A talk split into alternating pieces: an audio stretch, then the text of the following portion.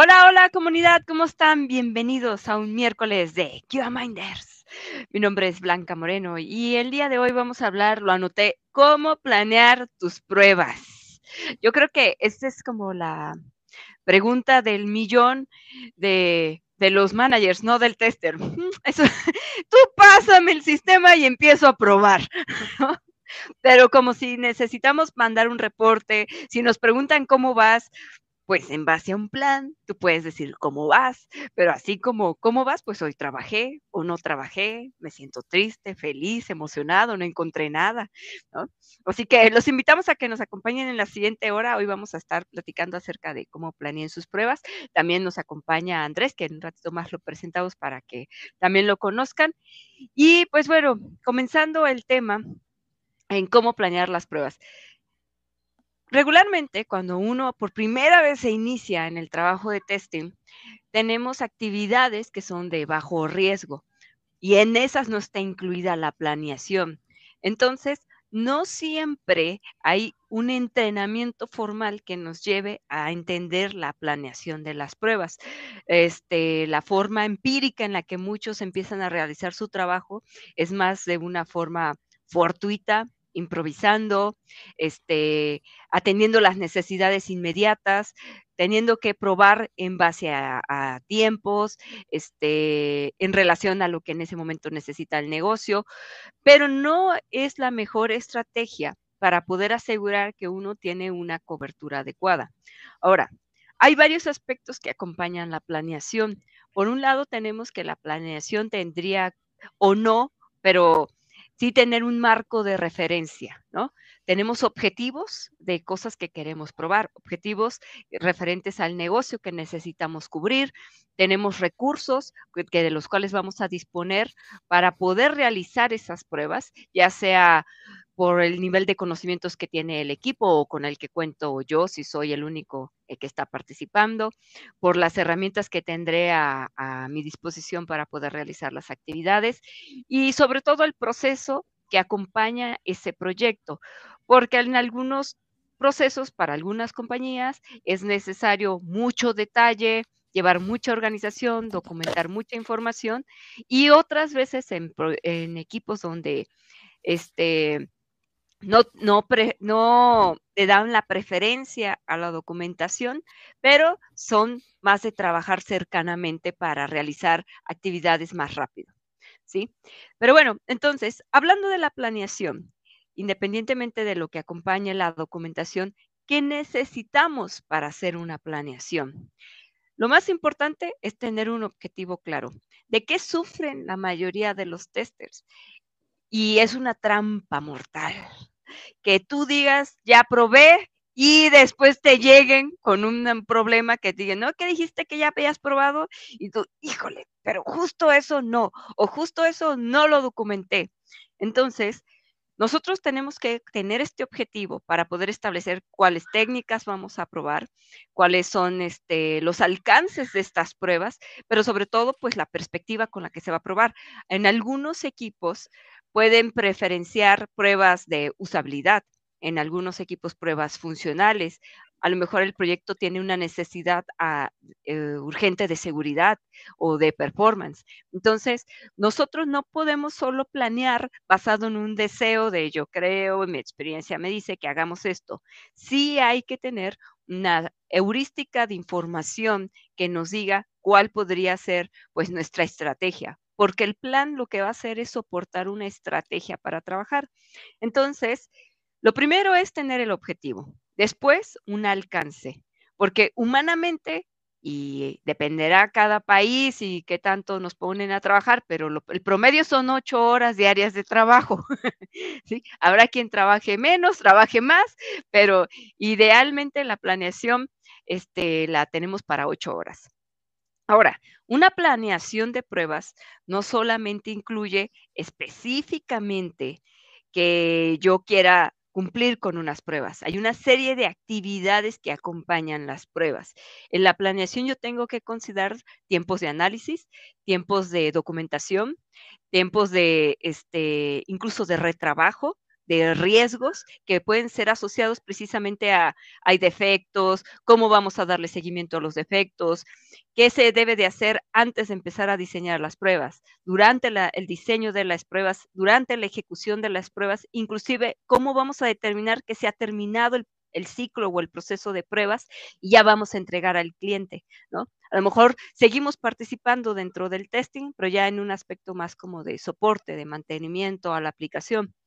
Entonces, ¿por qué es muy importante saber todas estas características dentro de nuestra planeación?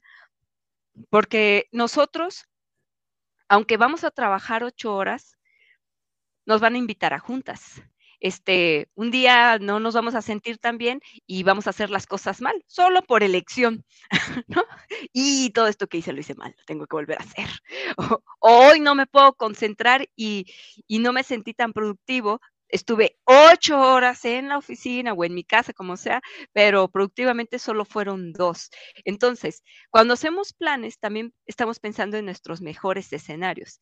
Y el principio número 1 que tenemos los testers es que ya sabemos que la gente se equivoca, nosotros nos equivocamos, las cosas salen mal y el plan está normalmente hecho para que todo salga bien. Pero tenemos que aprender a meter dentro de nuestra planeación de pruebas riesgos, y riesgos de nuestro lado y riesgos del lado del cliente. Riesgos que podemos controlar y riesgos que no podemos controlar. En esa planeación, entonces, ya tengo yo claro el objetivo. Podría estimar una cantidad de esfuerzo que incluye ciertas actividades. Pero no solo yo debo de pensar en mí, yo tengo que considerar si hay más personas trabajando, tanto testers como desarrolladores, la forma en que van surgiendo los insumos que me van a permitir hacer mis pruebas, ambientes, datos, información, disposición de servicios, etcétera, también forma parte de las cosas que deben de estar incluidas en un plan de pruebas. Y estoy hablando de un plan de pruebas robusto, porque ese plan de pruebas tiene que también ayudarme a saber qué hacer en situaciones de... Supongamos que yo digo, voy a tardarme 3 semanas, pero en esas 3 semanas surgen problemas como que no me dan la información. Bueno, no hay manera de que yo lo haga sin esa información. Por lo tanto, debe haber también dentro de ese plan acciones que diga, bueno, ¿en cuánto tiempo voy a decir que ya no me dieron una información? ¿Cuándo han pasado 1 hora? 4 horas, 8 horas, 24 horas, 48 horas. O sea, ¿cuándo ya se vuelve una actividad que hay que escalar para que podamos avanzar con nuestra planeación? Bien, la planeación viene siendo algo dinámico, algo que debemos de ir alimentando y actualizando, porque como mencioné, hay riesgos que controlamos y hay riesgos que no controlamos. Ahora, especificando la parte de técnicas de pruebas, nosotros nos surge cuando somos así estos testers apasionados, quiero probar todo, y puedo probar todo, ¿por qué no? Tú mándamelo. Pero la dimensión, el presupuesto del proyecto no es para todo eso. También entonces, además de tener claro el objetivo de lo que vamos a probar, hay que saber qué se está garantizando a la entrega. ¿Se está garantizando que va a funcionar, que se va a ver bonito, que va a ser seguro? Que hay ciertas características de uso o de demanda de servicio de ese sistema que también se deberían sí o sí de probar. Y todo esto es para poder decir, bueno, podemos hacer una propuesta de todas las pruebas que podrían ser necesarias, por lo tanto, todo un esfuerzo que cubre todo, o podemos ir segmentando este plan de pruebas. Muchas veces no puedo realizar ciertas pruebas hasta que no ha adquirido cierta madurez el sistema. No está preparado para hacer a lo mejor las pruebas de performance, porque todavía funcionalmente falla mucho el sistema y estamos teniendo episodios de mucho retrabajo. Entonces, en esta planeación, yo puedo no, y yo lo recomiendo, que no sea como un total de esfuerzo, sino una segmentación de esfuerzo. Podemos tener etapas, ya sea por estrategia dentro del ciclo de desarrollo de software. Podemos tener técnicas, aplicar una relación de técnicas. Podemos trabajar en relación a requerimientos, si es que estamos más del lado de consultoría, ¿no? Donde ya hay una especificación de qué se espera que se entregue. Pero bueno, dentro de esta planeación, lo que sí y siempre puede pasar que falle es aquello que estamos creyendo que otros nos van a dar, ¿ok? Normalmente, cuando las personas empiezan a equivocarse en su trabajo, normalmente le echan la culpa a alguien más. Yo no pude hacerlo porque no me dieron información, porque fulano no vino, porque me tienen detenido, porque no sé qué. Y puede ocurrir. Y no es que sea algo que no sea verdad, pero lo que sí es que primero tenemos que agotar como todas nuestras posibilidades de poder completar nuestras actividades. Y entonces empezar a tener estos niveles de riesgo y de atención y cómo escalaríamos nuestra planeación. ¿Por qué? Porque a veces estos riesgos estamos quedándonos sin tiempo. Entonces, yo puedo haber estimado una planeación de muchas pruebas, supongamos que lo vamos a estimar en relación a cantidad de pruebas, ¿no? Yo planeé 100 pruebas, se me está cortando el tiempo, realmente no voy a lograr hacer 100 pruebas si el objetivo está basado en tiempo, en una fecha. Eso es distinto, ¿no? Yo puedo decir, bueno, pues entonces si va a ser una fecha, yo te aseguro que solamente puedo hacer 50 bien hechas, 100 no. Si mi objetivo está basado en que tenemos que cubrir que sí funcione algo y son para eso 100 pruebas necesarias, entonces el objetivo y la dinámica de todo el equipo debería ser, pues, a fuerzas tenemos que cumplir esas 100 pruebas.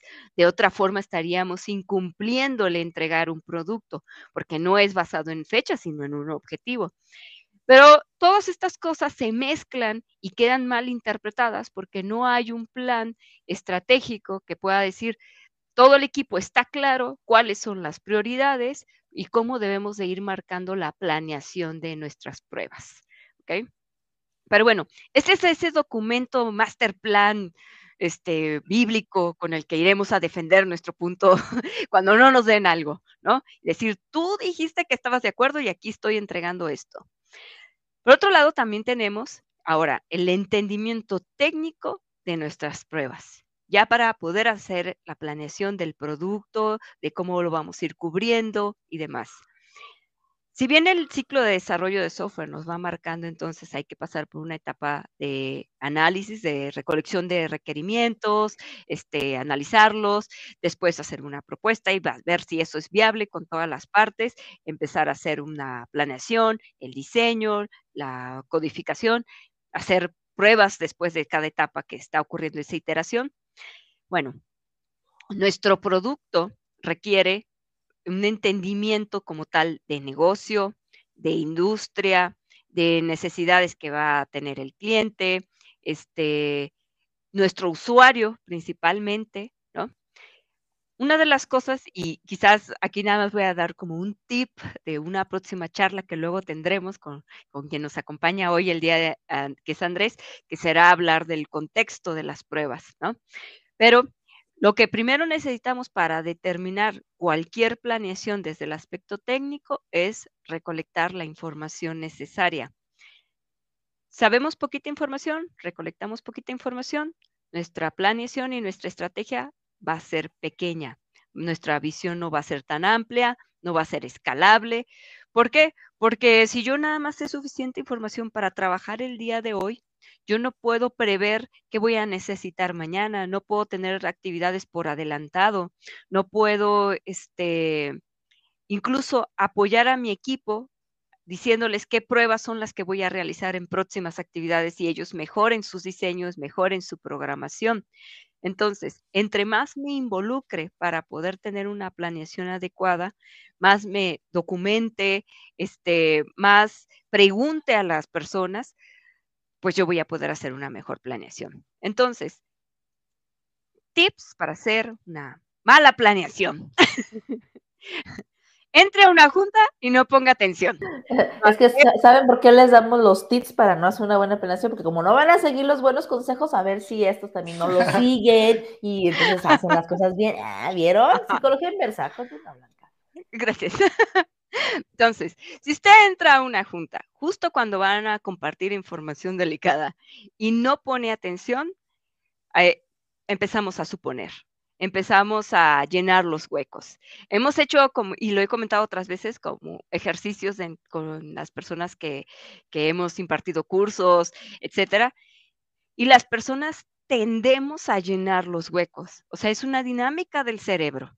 Si yo te digo, quiero que me dibujes algo que es redondo, tiene varias líneas que atravesan este círculo, cada quien va a empezar a imaginar algo.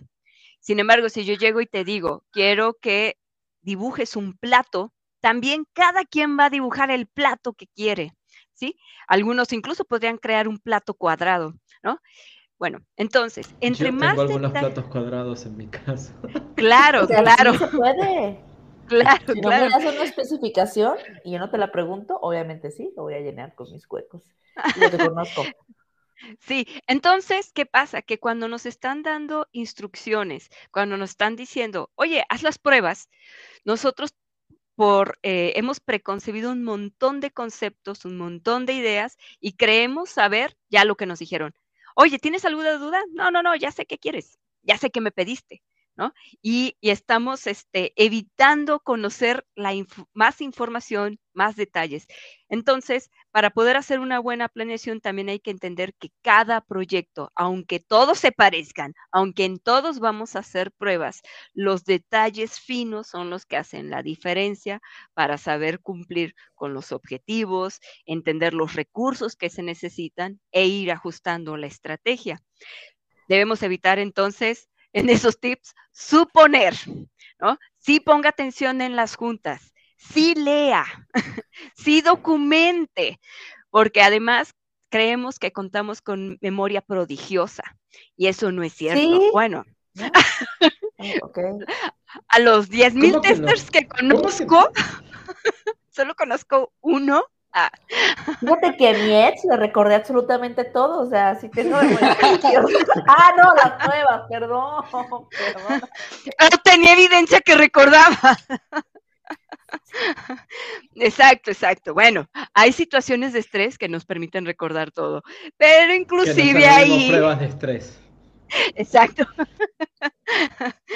Pero incluso ahí, bueno, realmente no queremos estar en proyectos de continuo estrés, ¿no? Continuo estrés en sí, no continuos estrés. Entonces, ¿qué es lo que necesitamos hacer? Es, nosotros podemos ser nuestro peor enemigo para la planeación, para la recolección de información y para incluso creer que hacemos bien nuestro trabajo. Entre más podamos compartir nuestra planeación incluso con otros miembros del equipo, puede ser más certero el objetivo. Todos tenemos visiones diferentes. Obviamente nosotros estamos pensando en cómo hacer que el sistema falle, que otras cosas faltan. Pero quien está del lado del negocio puede que tenga otras cosas en prioridad, tenga que cubrir otros riesgos y por eso ya la planeación no puede ser como tan perfecta y tan lleno de pruebas, ¿no? Recuerden, y algo que dijo por ahí un tester que ahora no recuerdo su nombre, pero es muy famoso, y un día lo diré ese nombre, que lo que vamos a hacer es asegurar la calidad, no hacer testing, ¿ok? Podemos hacer mucho testing o poco testing y con eso asegurar la calidad. Entonces, el punto no es cuántos defectos encuentro o cuántas pruebas hago, aseguro la calidad que quiero garantizar. Por eso es que algunas veces hay esta discusión entre tester y negocio de, oye, pero deberíamos hacer esto, pero el negocio quiere otra cosa. Entonces hay que comprender que hay que movernos también con el negocio. Somos, si bien, unos especialistas o consultores que podemos advertir de riesgos, sí, eso es cierto. Y debemos de hacerlo, porque es parte de la ética con la que nosotros trabajamos. Pero tenemos que movernos con el negocio, ¿va? Y bueno, con eso que les acabo de explicar y que espero que no se vaya nadie a molestar. Algún ex, ¿no? Que crea que hablábamos de la memoria prodigiosa. Perdón. Pero bueno, ¿para qué sale con una tester? ¿Qué le puedo advertir? ¿Ah? No vino a vernos antes. Pues historias de terror Y algo que yo en la experiencia de la consultoría, sí, efectivamente la planeación de pruebas ayuda mucho a poder mantener informados a los demás de cómo vamos avanzando, ¿sí? Porque entre que tenemos que trabajar y demostrar que trabajar, pues yo puedo estar trabajando, pero si no sé comunicar como qué tanto avance llevo, qué cosas sí se cubrieron o no, qué está en riesgo, qué no, también quienes están trabajando conmigo no pueden como tomar decisiones, pues hasta para ayudarme, ¿no? Para cambiar la estrategia. Entonces, yo puedo pensar que esa es una de las, como testers, de los errores que más se cometen. No tener la planeación, por lo tanto, no saber qué hacer. Entonces, bueno, ahora sí, ¿qué tal, David, Andrés, Dafne, Fer? Bienvenidos, un gusto tenerlos. ¿Qué tal? Ahora sí, el invitado primero, Andrés, cuéntanos, okay, ¿desde dónde nos acompañas? Yo estoy aquí en Montreal, Canadá. He sido, cuéntanos. He haciendo pruebas por más de 20 años, entonces me gusta, siempre me gusta hacer pruebas y de 10, 12 años para acá he estado más enfocado en lo que es el enfoque del Context Driven. Uh-huh. Entonces, ese es el método que utilizo cuando estoy haciendo mis pruebas. Antes que nada, feliz Día Internacional de la Mujer a ustedes y a todas las... sí, a todas las testers que nos ven. Gracias. Ahora, solamente para complementar lo que estabas diciendo acerca de cómo crear las pruebas... todo lo que comentabas se apega mucho al enfoque del Context Driven. Solamente pondría un poco de mayor énfasis en el sentido de que cuando antes de planear tus pruebas, tu estrategia de pruebas es fundamental, es básica. Si no tienes una buena estrategia de pruebas, no vas a poder crear en algún momento las pruebas que necesitas para poder encontrar los problemas que hay en el producto, ¿no? Ahora, dentro de tu contexto, es importantísimo saber la misión, por qué estamos probando, porque la mayoría de las veces es una preocupación general de calidad del producto, pero en algunas ocasiones tal vez el Project Manager o, no sé, el Product Owner, quien sea, puede tener preocupaciones específicas acerca de riesgos, acerca de una feature en particular. Entonces, es una idea enfocarse en eso, ¿no? En las necesidades de la gente que es la que va a estar revisando las pruebas, ¿no? Que de cierta manera es afectada por las pruebas que hacemos, ¿no? Ahora, también es importante checar qué información tenemos a la mano. Porque información, bueno, parte de eso son los requerimientos, pero creo que aquí todos estamos de acuerdo que si tú te enfocas solamente en los requerimientos, estás jodido. No puedes... Los requerimientos generalmente no son... Los requerimientos son... La mayoría de las veces son ambiguos, son incompletos. Uh-huh. Pero pues es la naturaleza de los requerimientos, ¿no? La naturaleza de cómo la gente recibe información del cliente hacia la gente de mercadotecnia o la gente que tiene contacto directo y después... Esa persona trata de hablar con la gente que crea los requerimientos para los developers. Entonces, mientras más personas estén involucradas en esa cadena de expresar ideas, muchas cosas se pierden, ¿no? Y ya para el momento en que tal vez el requerimiento está establecido, incluso la feature ya está creada, puede ser que el cliente diga, sabes que ya... Antes sí lo quería, pero pues ya no estoy tan seguro que lo quiero. Entonces, no confía solamente en requerimientos, confía también en otro tipo de documentación. Puede haber manuales, puede haber incluso versiones previas del software que también te pueden ayudar, por lo menos a darte una idea de qué es lo que tienes que probar. Fallas en versiones pruebas también te pueden dar una idea de cómo ha progresado la calidad en el software y identificar componentes que pueden ser, digamos así, pueden tener dudosa calidad en el sentido de que cuando iniciamos el producto, iniciamos este componente de esta manera, lo construimos así, pero eventualmente, como fue evolucionando el producto, ya la arquitectura que utilizamos no es la mejor, pero pues como ya lo pusimos así desde el principio, ya no lo pudimos, ya no lo cambiamos, y cuando encuentran algo que tiene que ver con ese componente, muchas veces los developers dicen, o sea, hasta el miedo tienen de meterle mano al código, ¿no? Porque saben que algo se va a descomponer. Está hecho en COBOL, no me puedo arriesgar. Está hecho en COBOL. ¿Qué es eso? Yo creo que mostramos, sí. Creo que mostramos, el que entendió, ya acaba de demostrársela, yo creo. Sí.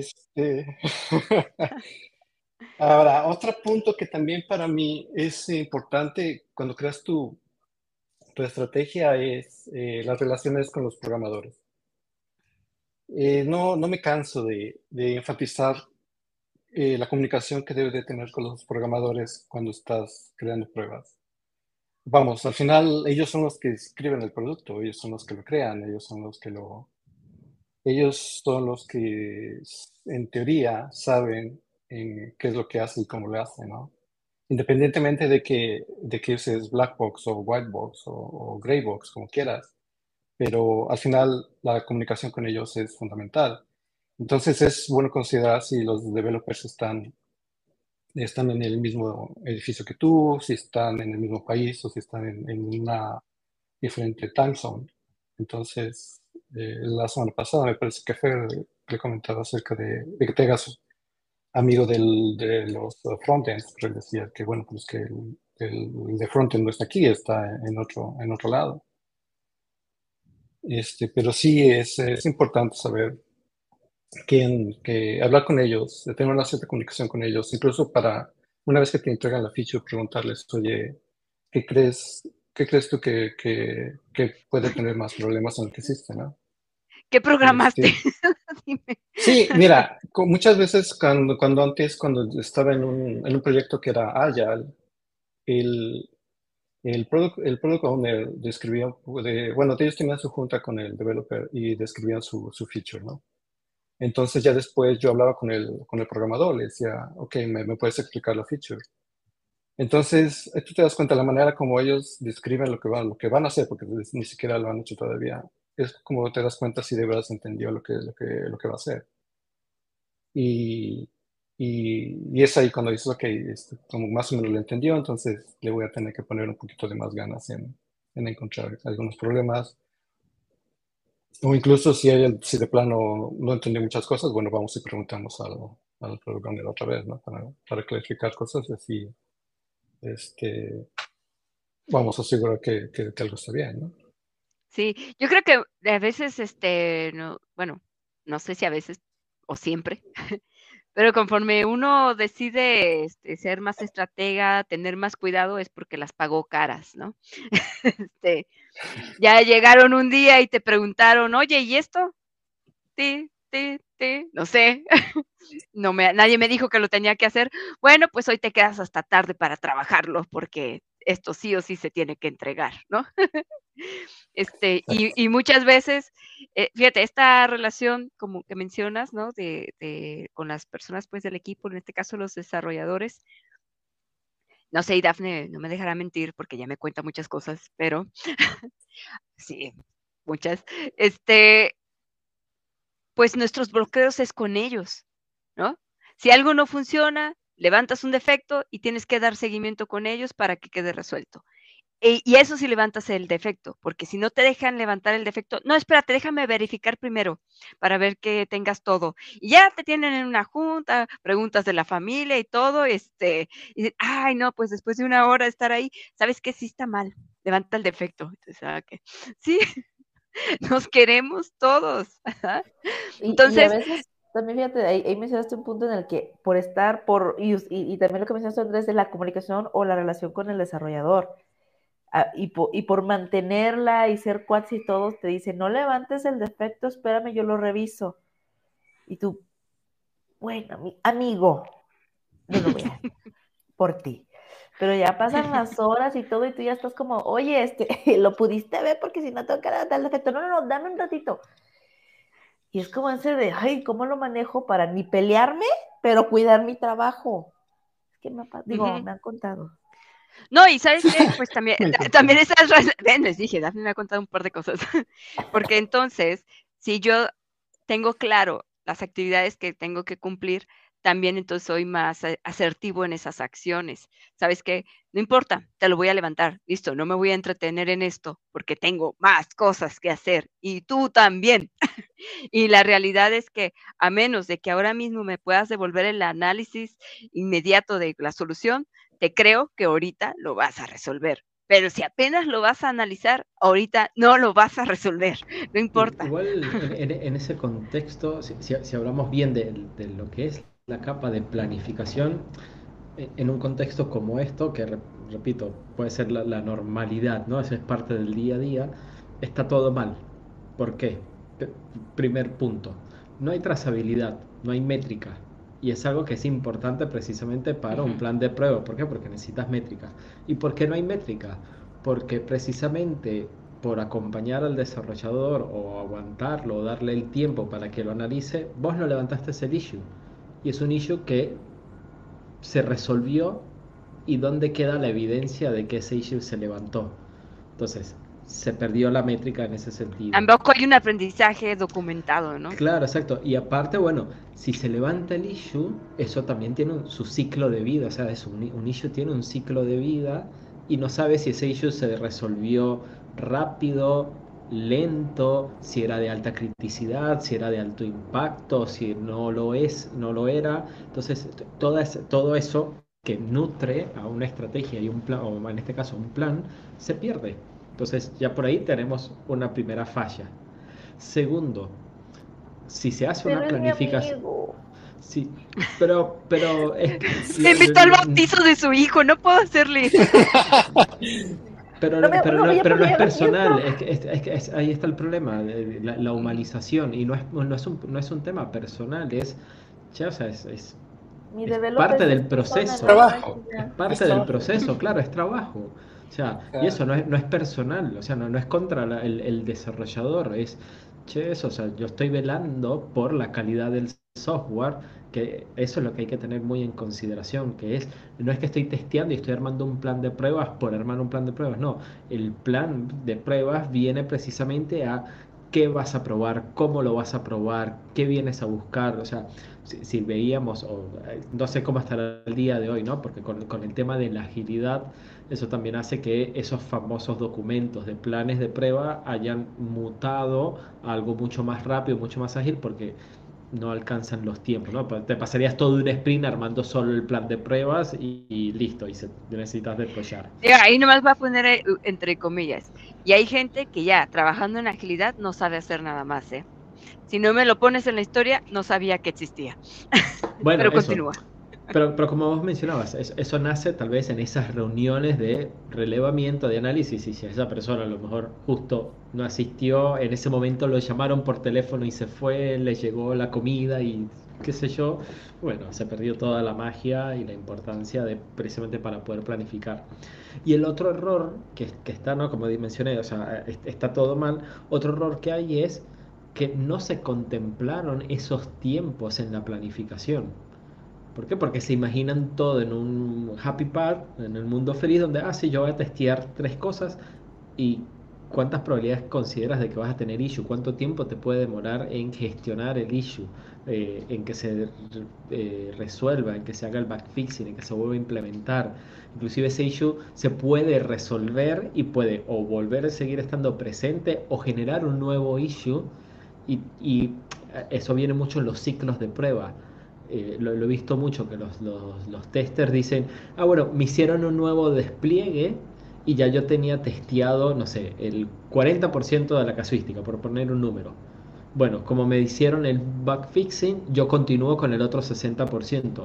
Y no, porque te están deployando una nueva versión. No sabes si te metieron un issue dentro del 40% que vos testeaste.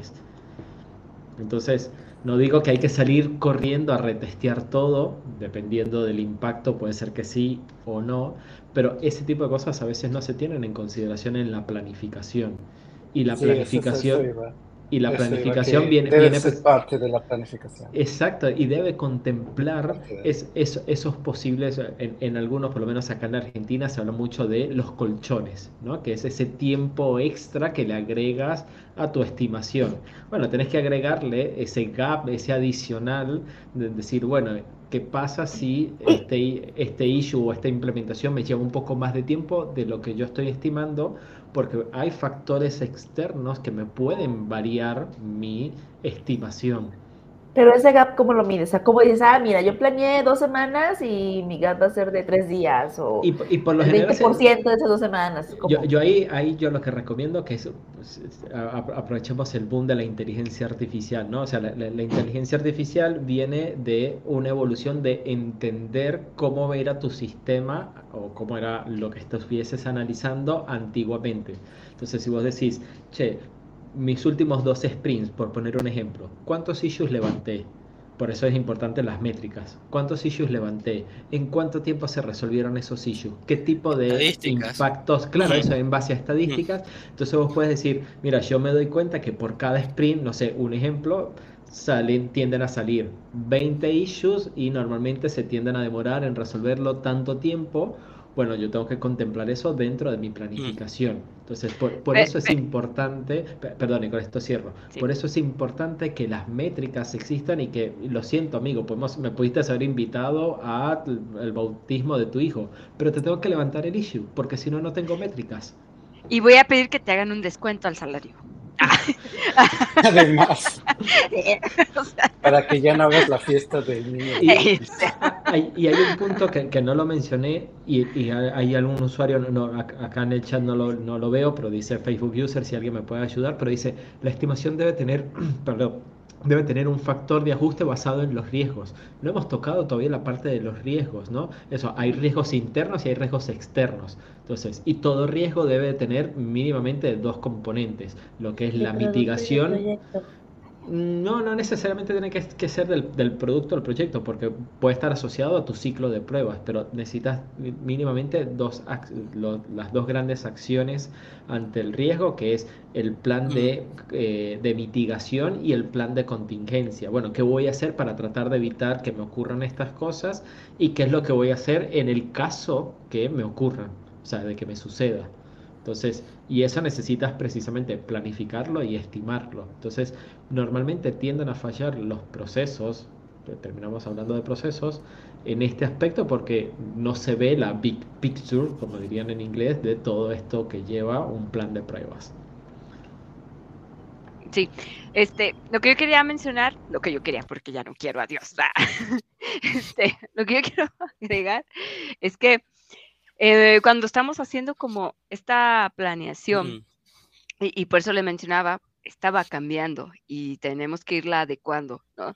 Los sucesos que ocurren, que ponen en riesgo el proyecto, pueden provocar que, por ejemplo, si está basado el plan en objetivos, bueno, definitivamente si nos consumimos tiempo, se está desplazando la fecha. Si estamos haciendo un plan basado en fechas, bueno, se está reduciendo la calidad y el esfuerzo que vamos a poder hacer para asegurar la calidad, ¿no?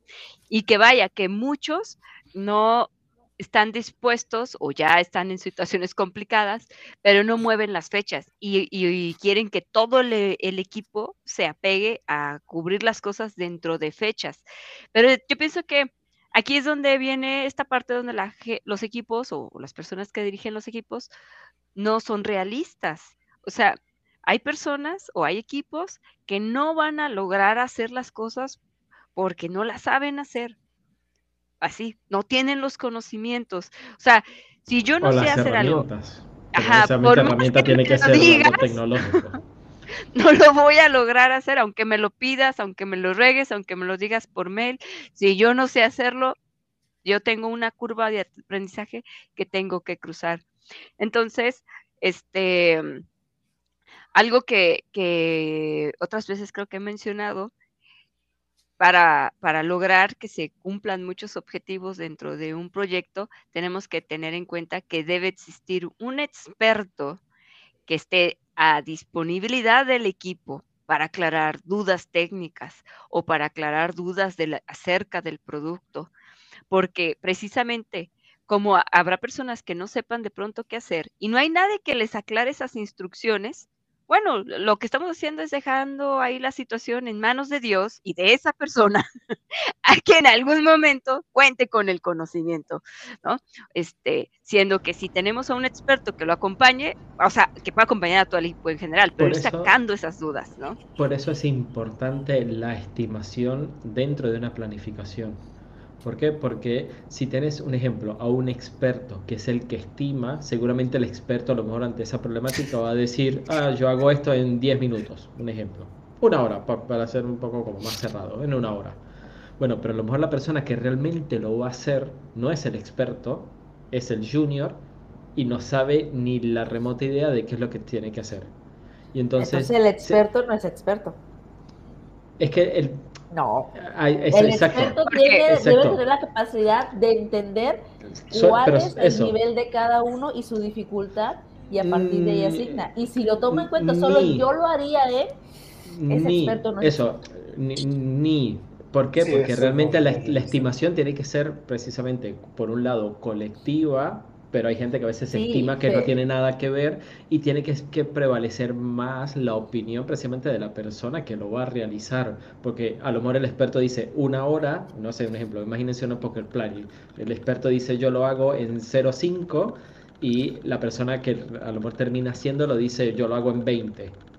Entonces, pero por eso en tu plan tenés que incluir al responsable de cada acción.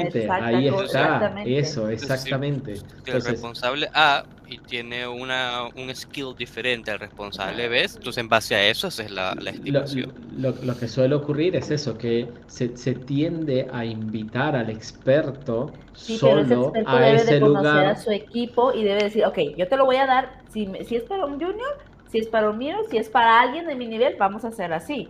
O sea, es que el experto ya tiene ese contexto y esa idea de lo que sucede. Si no, disculpen, pero ese experto no es experto. Y me lo corren de ahí. No te separarlo. Separarlo de ahí. Es que puede ser experto, pero puede ser un experto que no es el líder del grupo. Es que exacto, por eso yo digo que tenés que llamar es estás invitando a la gente incorrecta, equivocada, exacto, estás planificando de manera correcta, eso sí es cierto, eso sí es cierto, o sea, estás invitando o estás convocando al grupo de personas que tal vez no es la idónea para realizar la estimación. Ese otro experto que organizó la junta anda muy mal, también sácalo de la junta. Mira, entonces, todo el problema de los PMs, David, o sea, resuélvelo ahí. Puede ser, eso puede ser. Oye, espérate, ¿Andrés eres PM? No, se presentó. Yo dije que para ellos, ¿verdad? Bueno, vamos a hacer una camisa. Apenas nos estamos conociendo y ya me dices PM. Oye, tú también eres anti-PM. No, hombre, sí que eres. No, es broma. Los PMs con los que he trabajado han sido... Vamos a los PMs y a los developers, ¿ok? Tranquilos todos. No, pero mira, yo nunca he confiado en esas métricas de estimaciones, nada de eso. Para mí son realmente, y lo he expresado en juntas, son una pérdida de tiempo. Porque no hay manera, absolutamente no hay manera de saber cuánto tiempo me voy a tardar en probar. El tiempo que me tardé en probar la semana pasada no quiere decir que es lo mismo que voy a probar esta semana. Además, a pesar de toda la planeación, aunque puedes tener el plan perfecto, la estrategia perfecta, los mejores recursos, y aún así algo va a cambiar, algo va a fallar. Aún así, eso no garantiza que vas a tener un programa que esté listo. Por eso hablaba yo de que la planeación es una planeación dinámica. Es importante, ¿no? O sea, exactamente. Tiene que ir evolucionando. Pero aún así puede fallar o tienes que ajustar tienes que tener la capacidad de entender cuándo tu planeación o cuándo tu estrategia, alguno de ese contexto cambió, alguien se enfermó, tienes el recurso, el senior se fue de vacaciones, todas las dudas. Le dio, sobre todo después de la pandemia, le dio COVID, se fue por 3 meses. Yo estuve en proyectos. Entonces todas esas cosas las tienes que tomar en cuenta. Por eso dicen que el documento... Yo llevé proyectos donde... parte de la gestión de riesgos era que parte del equipo se fuese. presente porque vivimos en un mundo de IT donde la rotación es alta. Y entonces habían personas que tenían cierto conocimiento muy específico y eso es un riesgo externo. Por más que vos trates de mantener a la persona a gusto, qué sé yo, salarialmente, etcétera, tenés un riesgo porque la persona tiene eso. ¿Y qué haces? ¿Qué haces en ese sentido? Entonces, el documento de planificación de pruebas es un documento vivo que siempre estás actualizándolo.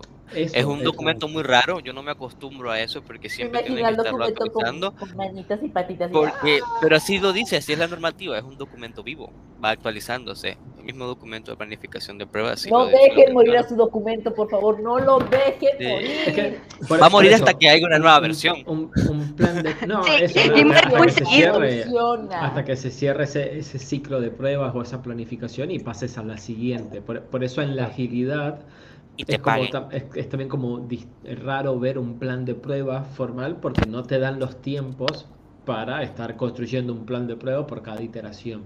Entonces, básicamente... Pero yo creo que... Sí, adelante, perdón, termina. Básicamente, lo que busca un plan de prueba, se puede decir que, por un lado, es... ¿Cuáles son las actividades que se van a estar buscando o realizando? ¿Cuál es el alcance de las pruebas? El objetivo, vamos a así llamarlo, eso por un lado. Por otro lado, ¿cómo vas a estar realizando? Tipo, che, bueno, mira, esto lo vamos a estar haciendo a mano, esto lo vamos a delegar a la automatización, vamos a tratar de tener este nivel de cobertura, buscar estos niveles de calidad, etcétera. ¿Y cuáles van a ser como el output, los entregables? O sea, tipo, bueno, que nosotros deberíamos de tener acá eso, un nivel de porcentaje de cobertura de la casuística ejecutada, ya sea a nivel manual, a nivel automático, qué sé yo, y no deberíamos de tener tantos niveles de issues, o los issues de estos niveles en adelante ya no deberían de estar resueltos, deberían de estar cerrados y demás. Y como mencionaban, es un documento, o no sé si el documento como tal, pero el proceso es vivo y a medida que va avanzando la iteración, el sprint, el release, como lo quieran llamar, se va ajustando dependiendo de lo que vaya ocurriendo. Es que yo creo que aquí cuando hay una confusión entre dónde tenemos un dashboard o dónde tenemos un documento y otro es tener claridad sobre los objetivos planeados, ¿ok? Porque finalmente yo puedo tener poquita o mucha documentación, pero estamos claro qué queremos lograr. Entonces, al menos si yo tenés poquita, he estado en lugares donde no hay documentación.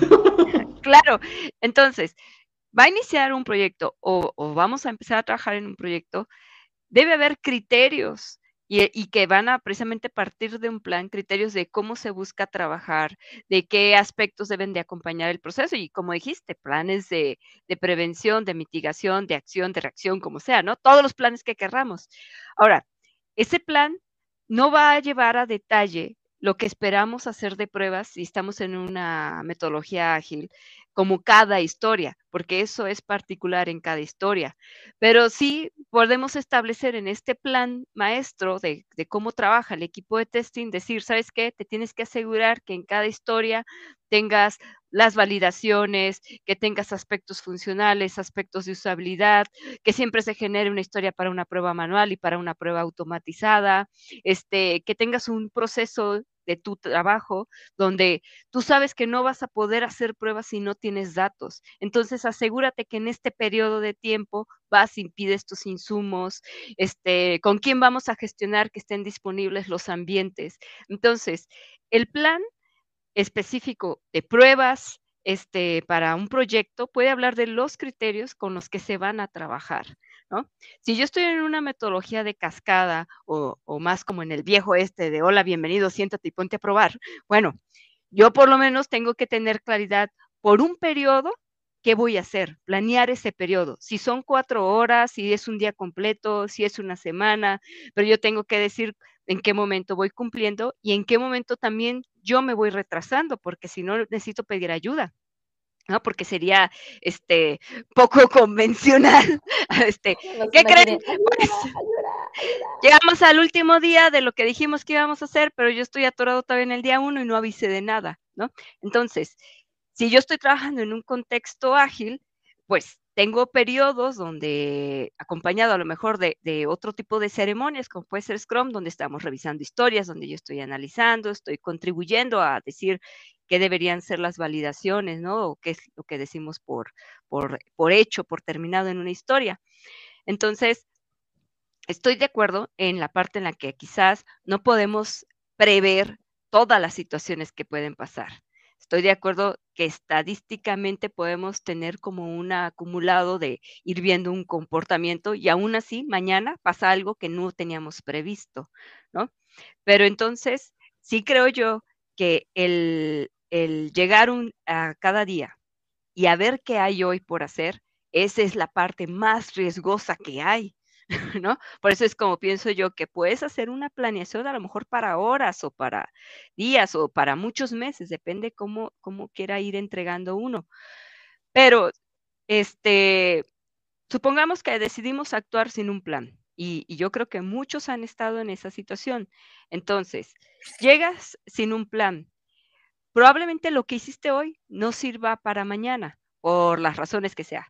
Puede ser que hoy tú pretendes hacer algo, lo haces y te dicen, oye, pero eso ahorita no lo tenías que hacer, teníamos otras prioridades. Y entonces eres un muy buen tester, pero estás desalineado con el negocio y el negocio te percibe como, este tester no es lo que buscamos, ¿no?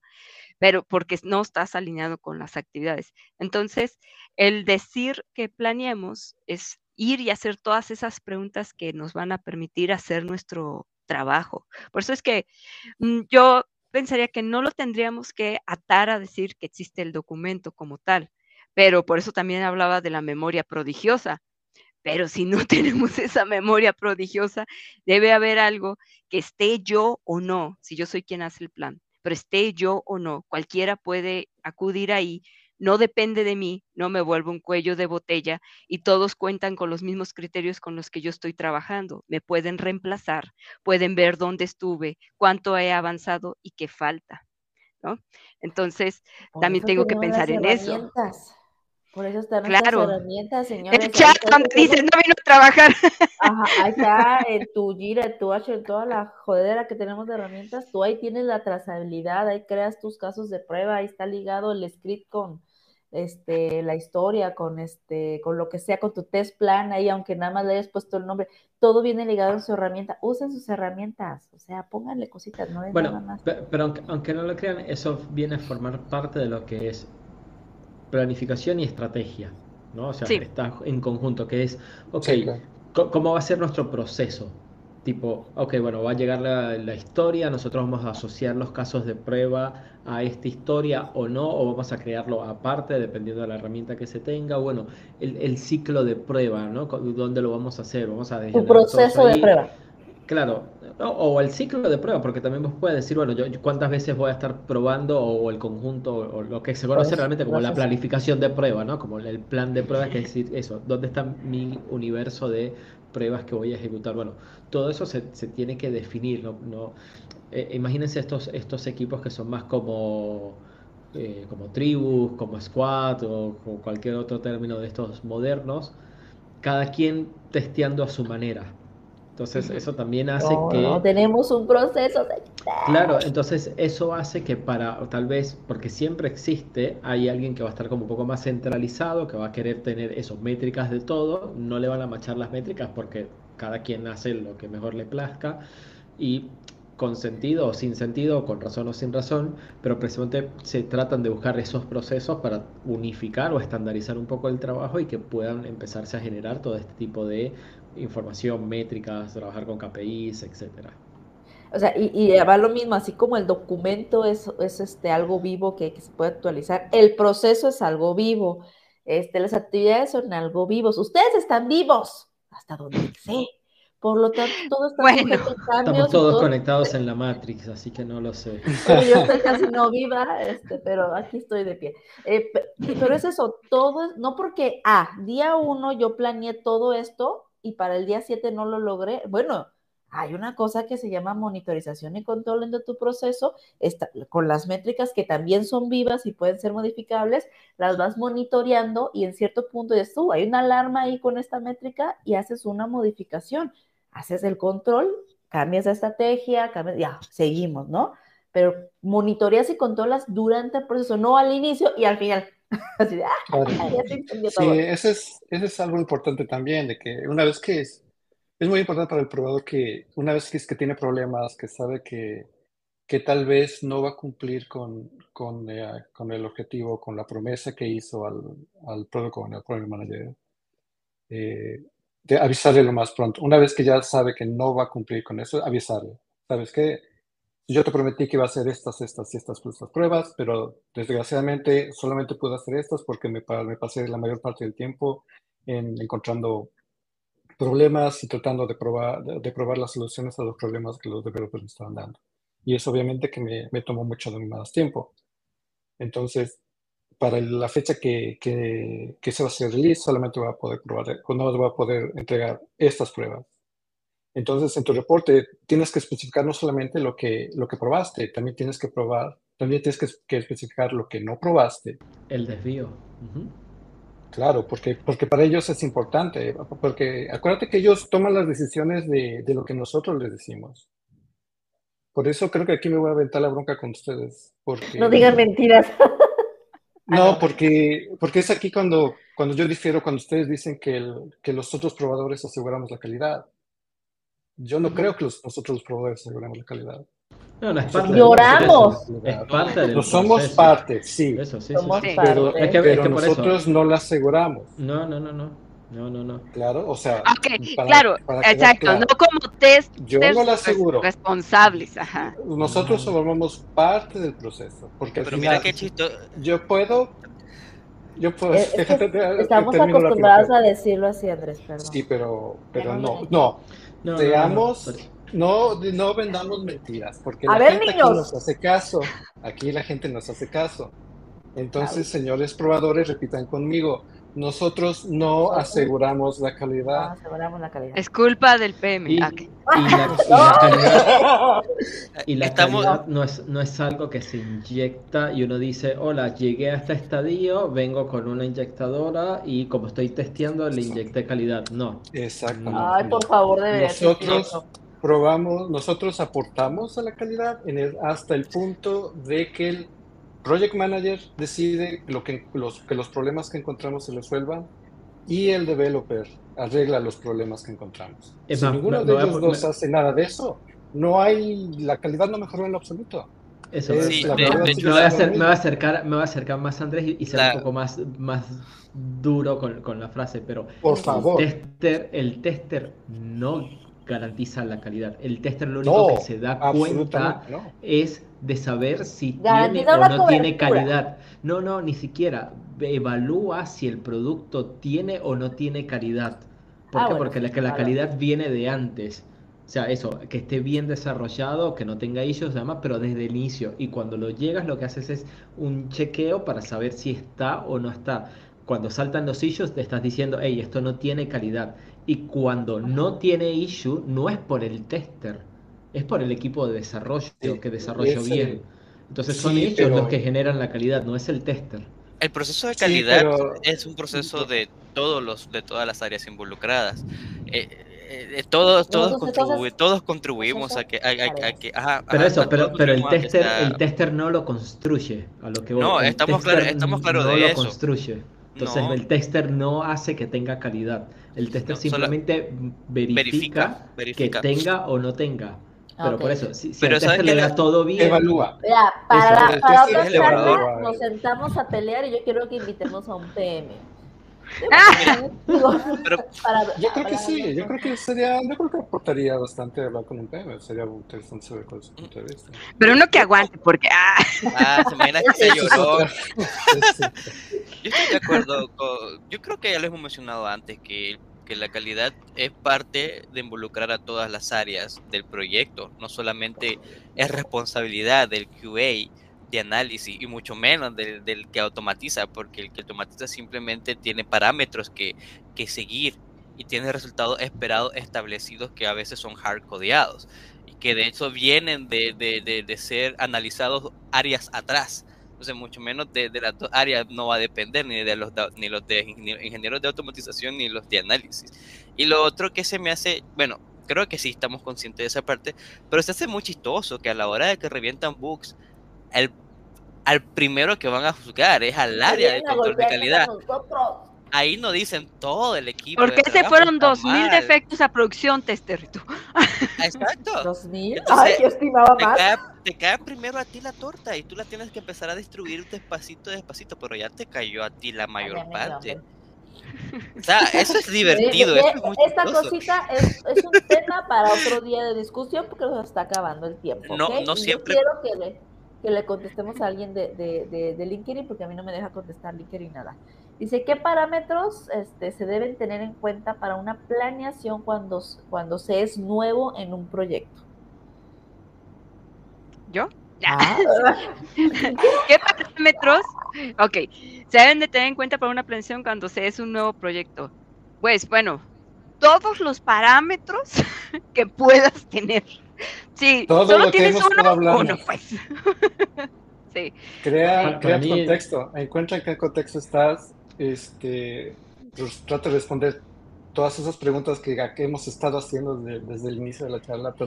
Es más, demos la introducción para el siguiente miércoles. Andrés nos va a hablar de Context Driven, ¿no? Para el siguiente miércoles, para que ahí entonces él nos dice todos los parámetros. Creo que el siguiente miércoles es la charla mía. Ah, bueno, sí, al otro miércoles. Sí, pero vean, nos queda miércoles hasta que Andrés no nos hable de ello. Sí, mira, hay una página, no sé, algunos están familiarizados con el trabajo de James Bach. Entonces, en su página de Satisfice, él tiene su framework para crear la estrategia de pruebas. Entonces, no sé si lo puedo poner ahorita en el chat para que vayan y la chequen. Eso básicamente eso es lo que yo siempre sigo. Eso sigo y me da muchas ideas de qué es lo que tengo que probar. Uh-huh. Entonces, eso los puede ayudar en algo. Sí, yo pienso, bueno, nosotros también, cuando empezamos a revisar ese tema hace un par de años, creemos que, como dice Andrés, pues entre más información tenga uno, más preciso puedes ser en lo que quieres decidir hacer, ¿no? Y en cada proyecto tendrás que actuar diferente, y un detallito puede hacer que tu estrategia va a ser diferente. Entonces, bueno, vamos a hablar, compañero, no vi quién es, pero... Jonathan, ¿estás ahí? Ah, en 15 días... En 15 días. Te esperamos para el debate. Exacto, por favor, también investiga para que ya, cuando Andrés diga, ya le podamos decir, no, Andrés, no estamos de acuerdo. Y ya no nos digan que peleamos tanto. Lo hacemos todos. Bien, Dafne, ¿algo más que necesitemos agregar? ¿Algo más? No, yo quiero que regrese Andrés, porque acá, ya tienes tu club de fan, Andrés. Acá están diciendo, ay, qué bonito explicó Andrés. Me gustó las narrativas de Andrés. Ya tienes tu club de fans, así que tienes que regresar, porque este club te está esperando, así que hazle como puedas. No, soy muy tímido, yo no puedo hacer esas cosas. No los decepciones. Yo los administro, tú tranquilo, tú nada más apareces, yo me encargo. Tú ven, Andrés, y nosotros repartimos las playeras con tu rostro, no hay problema. Tú tranquilo, yo me encargo. Representante y todo. Ajá, exacto. No, pues sí, digo, siempre es ahora sí que un placer platicar con todos ustedes, conversar, tocar estos temas. No estábamos peleando a David, lo apreciamos. Ya saben. No, yo nunca peleo. No. Él es así, no, él no pelea, él así es. Exacto, hablamos fuerte, eso es todo. Subimos el tono de voz. No te asustes, así somos. No, nunca es personal, es con amor. Sí. No es personal. Sí. Es como lo que tienen que decirle al desarrollador. Lo siento, no es personal, te tengo que levantar el issue. No me molestes, esa carnita asada me está esperando y no la voy a perder. ¿Okay? Exacto. No la voy a perder. Sí. Pues nada, para ir cerrando entonces, algo último que quieran agregar, algún tip, alguna historia de terror para cerrar, Fer. Bueno, creo que la planificación más que seguir ciertos parámetros y conceptos basados en la experiencia de las personas que sean expertas o no. Tiene que ver mucho con la planificación, tiene que ver mucho con la confianza y la comunicación que tienen, que tienen en su equipo. Y dependiendo de esto van a poder definir un plan, a veces no solamente un plan documentado, sino en una simple reunión de 15 minutos podría planificar la división de ciertas tareas, que es muy importante, la segregación de equipos y recursos. Ya ahí están implementando un plan, una estrategia de prueba, incluso para las ¿cómo se llama esto? Casi no lo hago, por Dios santo. Regresiones. Las regresiones, incluso para las regresiones, es en lo que más recuerdo antes, que sí hacíamos una pequeña planificación, decirle al equipo cómo íbamos a hacer una regresión, qué punto íbamos, cuáles eran los puntos críticos. Más que todo era comunicación, y sí había parte de documentación para guiarlo. Se necesita tener una estructura que guíe a las personas también, que sea clara y que sea fácil de digerir para que el plan pueda ser ejecutado con éxito. Exacto, con todo, sí, David. Sí. Yo, tal vez como para cerrar y darles un tips a aquellos o aquellas que están precisamente tal vez entendiendo todo esto, es fácil confundirse confundirse y mezclar lo que es la estrategia y la planificación. Es re fácil porque siempre se habla, están como de la mano, pero realmente la estrategia viene a ser como una especie de outcome de la planificación. Entonces, traten de entender precisamente la diferencia entre esos dos puntos para que sepan en qué consiste una cosa y qué consiste la otra. Eso los va a ayudar precisamente a decir, ok, bueno, ¿qué puedo planificar o qué debería de hacer? Y como a nivel estratégico lo llevo a cabo, ¿no? Básicamente. Entonces, ese sería como mi tip para las personas que están como dando, no sé si sus primeros pasos o están tratando de meterse en este mundillo, para que puedan sacarse esas grandes dudas, porque a veces se habla de la planificación o de la estrategia y se tienden a confundir y son ítems separados. Muy bien, gracias. Andrés. Y gracias, la verdad me encantó, me encantó estar platicando con ustedes. Y como consejo a los que nos están viendo es que yo enfatizo demasiado en la comunicación con toda la gente involucrada en el proyecto, con tu project manager, con el developer, con otros testers. Yo entiendo que muchas veces puede ser difícil hablar con developers que tienen mucha experiencia, y si tú eres un probador que vas empezando, que no tienes mucha experiencia, a veces crees que puede ser intimidante hablar con gente de más experiencia. Pero generalmente los developers, al menos, no puedo hablar de todos, pero al menos los que yo he conocido, les gusta que hablar con los probadores, porque a ellos también les interesa que todo funcione bien. Como yo muchas veces les digo a los developers en mi trabajo, nuestro trabajo es hacerlos ver bien a ellos. Porque al final, como alguien comentó aquí, si hay un problema, si el software trabaja muy bien, si la aplicación funciona, nadie dice, ay, qué bien se probó este software. Todo el mundo dice, ay, qué padre el programa, funciona muy bien, el performance es excelente, todo, no se me pierden secuencias, todo funciona perfecto. Pero si falla, pero si quien está probando esto, no hay nadie, entonces, ¿por qué los probadores no hacen su trabajo? Así es como funciona lo que hacemos nosotros, ¿no? Como dicen, this is the way. Entonces, pues, ni modo, ¿no? Así nos tenemos que aguantar. Pero sí, o sea, mucha comunicación y sigan, no dejen de aprender cuestiones de prueba. Ok, gracias, Das. Aunque sean ustedes testers junior o middle, de todos modos, apoyen a su líder de pruebas a hacer las planeaciones, porque ustedes alimentan esa parte también y ustedes tienen tus puntos de vista y ustedes pueden decir, ¿sabes qué? Tú dices que acabas de tardar tanto tiempo, pero ¿qué crees? Yo hay que tomar en cuenta esto y yo no voy a tardar tanto, por favor, considéralo en el plan de prueba. Entonces, esto es trabajo en equipo, no es porque sea responsabilidad del tester de hacer la planeación o definir una estrategia, quiere decir que los demás nos sentamos y, pues ahí cuando nos diga el cuate, no.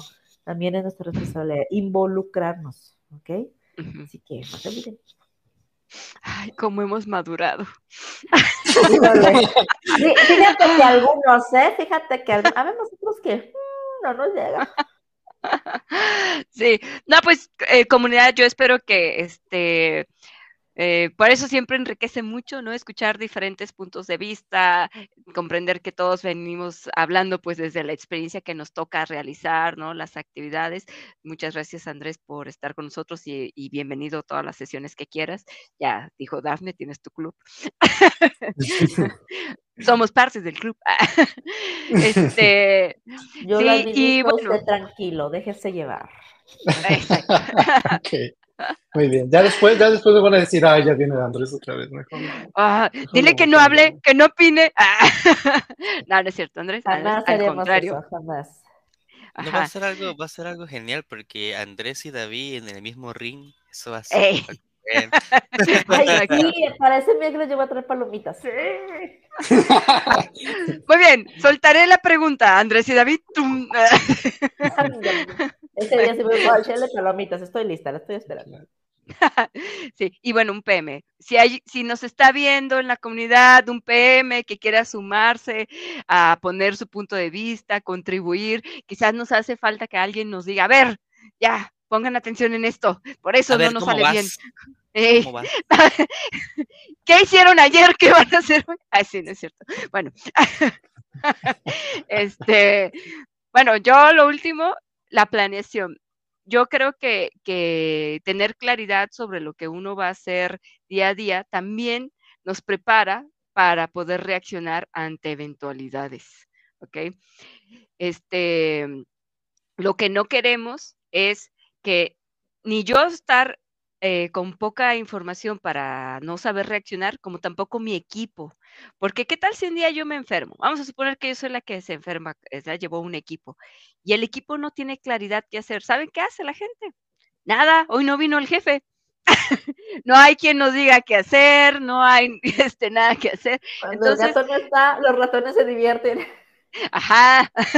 Entonces, lo que buscamos es que se aproveche el tiempo que es, el que se asigna para realizar las cosas, y también sepamos distinguir entre actividades cuando son urgentes, actividades importantes, actividades que son operativas y que pueden ser a veces de bajo riesgo o que se pueden delegar más fácilmente, y de esa forma ir identificando cómo esto se alinea al negocio.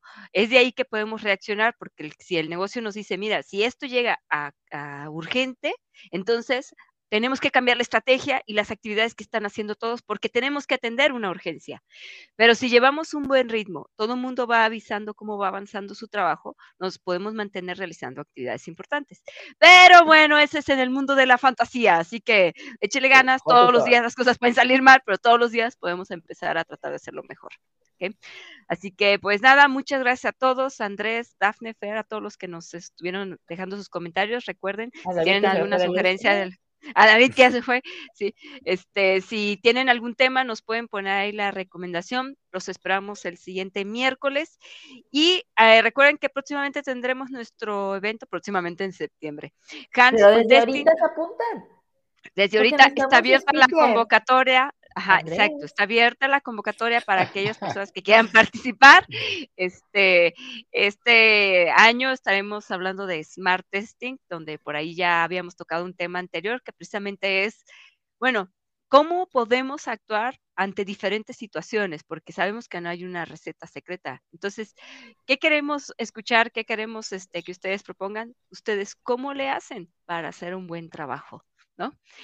No todo está documentado, recuerden, y la única manera de que aprendamos es pues realmente que compartamos la información y podamos ayudarnos unos a otros, así que pues nada, los esperamos, síganos en las redes, estamos en Spotify, YouTube, LinkedIn, Twitter, Instagram, Facebook, tenemos mail, página web, todo, o sea, solo googleé QA Minders.